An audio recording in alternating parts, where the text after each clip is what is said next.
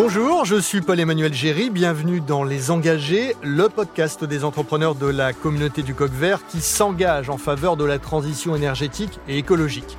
Dans cet épisode, nous parlons d'hydrogène, une énergie très prometteuse, notamment pour le secteur des transports. Un véhicule électrique alimenté par une pile à combustible fonctionnant grâce à l'hydrogène ne rejette en effet aucun polluant, rien que de la vapeur d'eau. Mais ce gaz a quand même un défaut. Sa production est encore réalisée très majoritairement à partir de ressources carbonées fossiles. Alice Vachet a rencontré Nicolas Pellissier, un entrepreneur qui a une des solutions à ce problème. Sa société, 458, va produire de l'hélium et de l'hydrogène éco-responsables. Aujourd'hui, on est à Metz pour aller à la rencontre de Nicolas Pellissier, l'un des cofondateurs d'une autre start-up de la communauté Coq Vert de BPI France, 458 Énergie. Et cette start-up a été fondée en 2017 par cinq associés, dont Nicolas. C'est la première entreprise spécialisée dans l'exploration d'hélium et d'hydrogène natif, deux gaz industriels respectueux de l'environnement. Raconte-moi peut-être un peu l'histoire, de nom aussi un peu. De ce nom. Alors 458 Énergie, en fait, euh, il y a plusieurs raisons à ce nom. 45 de latitude, 8 de longitude, on arrive au cœur de l'Europe et c'était un peu notre core business area, donc on se dit c'était assez marrant. On est des géologues dans la bande, donc on s'intéresse au, sous-sol. Et 45,8 euh, millions d'années, bah, c'est l'âge des pierres de Paris, qu'on appelle le lutétien. Et euh, donc l'âge géologique euh, des, pierres de Paris. Et donc comme on a commencé à faire nos armes en géologie sur la pierre de Paris, bah, c'était un petit clin d'œil à nos origines dans le, dans le milieu. Enfin, on voulait une boîte qui commence par des chiffres parce que bah, on sort en tête de référencement dans tous les, les, bons annuaires qui se respectent. Et puis c'est un nom un peu disruptif, donc les gens, bah, ça fait un très bon icebreaker. La preuve, on a commencé l'échange par cette petite question. Et donc là, on a parlé du nom, mais 458, euh, c'est la première entreprise spécialisée dans l'exploration d'hélium et d'hydrogène natif de gaz industriel respectueux de l'environnement.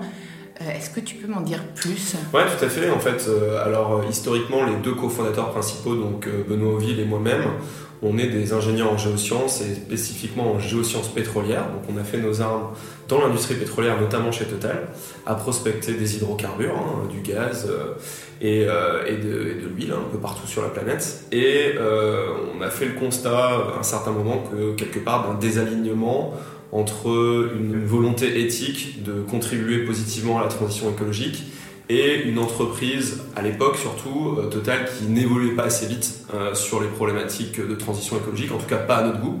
Et donc, bah, on a pris nos responsabilités, on a quitté la société pour euh, justement réutiliser nos compétences du sous-sol, mais à des gaz respectueux de l'environnement, et notamment l'hélium et l'hydrogène naturel qui sont nécessaires à la transition énergétique et à la New. Quel est l'impact réel de ces deux ben, euh, Aujourd'hui, un, petit exemple simple, si on prend l'hélium, l'hélium, 100% de l'hélium est importé en Europe à grands frais énergétiques puisqu'on le liquéfie à moins 269 degrés. Donc il vient principalement des États-Unis, du Qatar, de l'Algérie. Donc là, l'Europe est entièrement dépendante. Et justement, cette, liquéfaction, ce transport et cette utilisation qui en plus est massivement gazeuse en Europe, 74%, hein, ben, fait en fait qu'on a euh, des gros frais énergétiques pour rien, un impact carbone très significatif qui est impliqué dans cette, ressource qui pourrait être inutile si on prospecte la ressource localement et qu'on la valorise en circuit court. Sur l'hydrogène, ben, on a beaucoup parlé d'hydrogène décarboné ces dernières années. Parce qu'aujourd'hui, 95% malheureusement de l'hydrogène est fabriqué de manière carbonée, hein, issu de ressources Quelle est la différence Comment est-ce qu'on peut produire de l'hydrogène décarboné? Eh ben, en fait, tout simplement, historiquement, euh, on produit de l'hydrogène issu par exemple du méthane, hein, du gaz de ville, de charbon. Et donc, quand on casse une molécule de méthane, on va générer d'un côté de l'hydrogène, mais de l'autre côté du CO2, donc du dioxyde de carbone. Beaucoup de dioxyde de carbone. En général, 1 kg d'hydrogène va te donner entre 8 et 12 kg euh, de CO2. Donc les 75 millions de tonnes d'hydrogène qu'on consomme, on va dire, de, manière moyenne euh, dans le monde, génèrent 880 millions de tonnes de CO2 qui sont rejetées, bien évidemment, à l'atmosphère. Donc l'hydrogène, c'est génial parce qu'effectivement, la molécule finale, si tu l'utilises dans ta voiture euh, pour décarboner l'industrie, eh ben, effectivement, tu vas rejeter que de l'eau. Mais si ta fabrication est très carbonée historiquement, enfin au départ, bah, finalement, tu as juste déplacé le problème. Donc l'intérêt est de dire, ben, est-ce que je peux fabriquer de l'hydrogène décarboné, donc d'une origine qui ne serait pas carbonée, qui permettrait du coup d'être euh, quelque part respectueux de la transition écologique et de, l'environnement sur la totalité de la chaîne. Donc aujourd'hui on parle beaucoup d'hydrogène vert donc, ou d'hydrogène issu de l'électrolyse de Le gris aussi. Le gris, le marron, tout ça c'est des hydrogènes issus d'énergie fossile. Donc ils sont pas propres. Même si l'usage à la fin peut être propre, la façon de le fabriquer n'est pas propre. Mais malheureusement, entre guillemets, c'est que ça coûte pas cher de fabriquer de l'hydrogène de cette manière. Et donc du coup, l'idée c'est de trouver des solutions pour fabriquer de l'hydrogène propre. Et euh, pour ce faire, ben, on parle beaucoup aujourd'hui d'électrolyse de l'eau, c'est-à-dire tu prends une molécule d'eau, H2O, tu casses ta molécule d'eau, tu obtiens d'un côté de l'hydrogène et de l'autre côté de l'oxygène. Donc c'est super sur le papier, sauf que évidemment c'est pas parfait et notamment ça consomme beaucoup d'électricité. Les rendements sont euh, aujourd'hui autour de 30, 40, 50% maximum, c'est-à-dire que tu as une déperdition énergétique euh, de 50% dans ton procédé. Si tu utilises de l'électricité décarbonée, passe encore, même si du coup tu as une rentabilité qui n'est pas excellente et que tu perds quelque part de l'énergie qui n'est pas valorisée, mais au moins tu es sur une chaîne euh, entièrement décarbonée qui va te permettre du coup de produire un hydrogène qui n'est pas issu d'une énergie carbonée. Donc ça c'est un point intéressant. En fait ce qu'on rend compte c'est qu'il y a d'autres opportunités pour fabriquer de l'hydrogène décarboné ou bas carbone. Et l'une d'entre elles, celle que 458 euh, suit, c'est la production d'hydrogène naturel. Qu'est-ce que c'est l'hydrogène naturel? Eh ben, C'est l'hydrogène qui est fabriqué naturellement par la planète dans le sous-sol. Dans Et certains côté épuisement des ressources, justement? Alors, tu dois être un peu confronté à ça, non? Ouais, alors on est dans une situation assez euh, particulière, puisque c'est effectivement une ressource qui pourrait être considérée comme fossile, mais qui est complètement décarbonée puisqu'elle est fabriquée sans carbone, c'est la planète qui le fabrique, sans énergie anthropique, donc sans énergie issue du genre humain, hein, le fabriqué en surface. Et donc ça permet quelque part euh, de générer cet hydrogène dans les, dans les profondeurs de la Terre, d'ailleurs pas très profond. D'où ah l'intérêt de l'explorer, de l'extraire, de, le capter et de le valoriser. Et partout, tu peux l'explorer partout Alors non, bien sûr, il faut des contextes géologiques très particuliers, mais ça se présente notamment en Europe, en Afrique, euh, en, Amérique euh, du Nord, du Sud, en Australie, sont un peu des zones aujourd'hui. Toi, tu le fais assez localement pour limiter ton impact, c'est ça? Ouais, en fait, l'idée, c'est surtout que ta production soit à côté, qu'il y ait un market fit évident. C'est-à-dire, c'est, l'idée, c'est pas de transporter la ressource à l'autre bout de la planète. L'idée, c'est vraiment qu'il y ait une, valorisation le plus mm. locale possible de la ressource pour éviter le transport. quel est l'état du marché actuel? Alors, l'hydrogène aujourd'hui, euh, c'est, ça a le vent en poupe, notamment l'hydrogène décarboné. Oui. On est dans un momentum qui est unique, je pense, dans une industrie. Quelque part, l'hydrogène, c'est pas mal parce que ça permet, par exemple, d'avoir des usages de transport qui sont assez similaires de notre mode de vie actuel tu vas faire ton plein de ta voiture, ton camion en quelques minutes, tu vas faire 800 km, tout pareil, sauf qu'au lieu de rejeter des particules fines, du CO2, tu vas rejeter que de l'eau.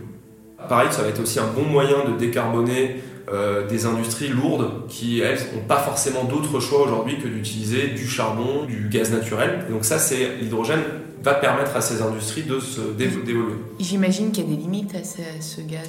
Bah, les limites, c'est vraiment sur euh, les prix de production et, la, et la, façon de fabriquer cet hydrogène. En fait, hein. Si on utilise de l'énergie renouvelable, euh, par exemple pour fabriquer cet hydrogène, eh ben, c'est de l'énergie renouvelable qui n'est pas utilisée directement pour alimenter ton électricité dans ta, dans ta maison, etc. Donc, euh, et en plus, comme le rendement n'est pas parfait, ben, tu as une perte en ligne. Donc ça veut dire que si demain on veut produire, euh, admettons, on veut que tous nos camions européens roulent à l'hydrogène, décarboné et qu'on veut fabriquer cet hydrogène, eh ben, il faudrait l'équivalent en puissance énergétique d'une entre 50 et 100 tranches nucléaires. C'est pas du tout anodin. Du fait que justement l'hydrogène vert, donc l'hydrogène issu de l'électrolyse, a encore euh, des progrès technologiques à faire pour améliorer ses rendements et euh, sa profitabilité. Mais c'est fou parce que j'ai vu un peu ton parcours. Tu as fait quand même plein de trucs. Tu es allé en Afrique, tu as bossé dans le vin bio.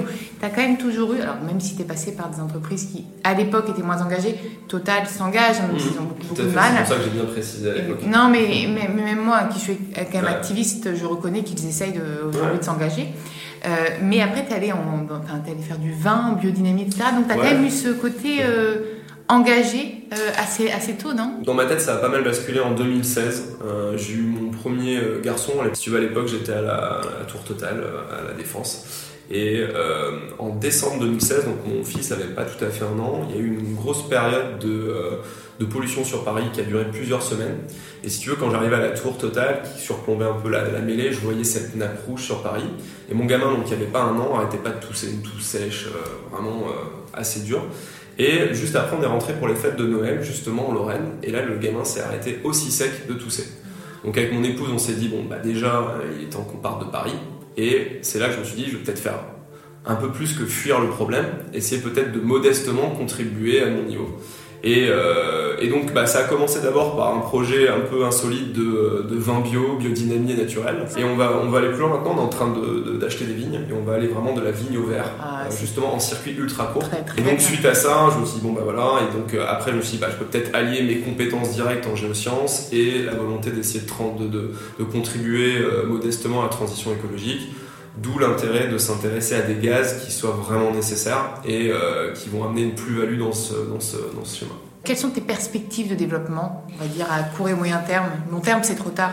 Bah écoute, euh, nous les perspectives, hein, soyons clairs, donc la, la société évolue très vite et euh, si tout se passe euh, as per plan, d'ici la fin de la décennie, côté hélium, on produira à peu près localement environ 15% des besoins européens, donc c'est pas du tout anodin. En France, on sera plutôt autour de 35-40% des besoins français. Donc c'est quand même euh, intéressant, surtout que euh, justement on a fait des études d'analyse de cycle de vie et notre hélium local produit dans les conditions où on, s'intéresse divise par 5 l'impact carbone de la filière. Et dans notre cas, dans certains projets comme le projet de la Nièvre, qui est notre projet un peu pilote euh, fer de lance, on capte au passage du CO2 si bien qu'on termine avec un projet à impact carbone négatif. Donc des projets industriels à impact carbone négatif, il n'y en a pas des masses. Et sur l'hydrogène, on devrait produire euh, en, en cas minimum environ 6000 tonnes d'hydrogène par an complètement décarboné.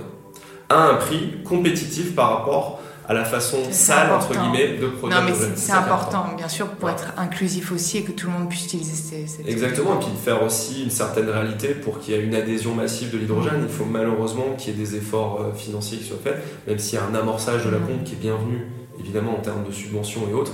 Il y a un moment, il y a une pérennité à trouver. L'avantage, c'est que dans notre modèle, cette pérennité, elle se trouve très rapide. Quel bénéfice as-tu retiré euh, du coq vert?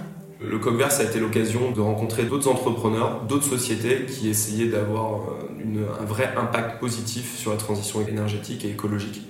Et bah, très concrètement, on- certaines d'entre elles, euh, on s'est mis à travailler avec elles et euh, à utiliser leurs solutions sur des cas très concrets, par exemple comme notre première unité de production dans la Nièvre, où on intègre des solutions d'autres euh, sociétés de la communauté Coq Donc c'est vraiment une bannière derrière laquelle on va pouvoir tous, tous les entrepreneurs qui ont la même vision, la même envie d'agir, vont pouvoir se réunir et faire en sorte quelque part de faire naître des projets collaboratifs qui sont efficaces, efficients. Ensemble, on va plus loin, tout simplement. Merci Nicolas pour ce témoignage si inspirant qui j'espère va en inspirer plus d'un et en motivera aussi certains à se lancer dans, l'entrepreneuriat à impact et pourquoi pas rejoindre la communauté coq vert. Bah, avec grand plaisir, je pense qu'on a encore de la place pour plein plein d'autres euh, sociétés et d'autres beaux projets. Merci Nicolas. Merci. Voilà, c'est la fin de cet épisode. Merci à Nicolas Pellissier de 45.8 et Alice Vachet. Je vous invite à écouter notre autre épisode consacré à l'hydrogène où vous embarquerez dans un bus propre de la société Big Green en compagnie de son fondateur Patrick Minucci. Si vous souhaitez écouter les autres épisodes du podcast Les Engagés, mais aussi découvrir des informations sur la communauté du coq vert, les aides et les actions de BPI France, la Banque du Climat en faveur de la transition énergétique et écologique, Rendez-vous sur bpifrance.fr. À bientôt.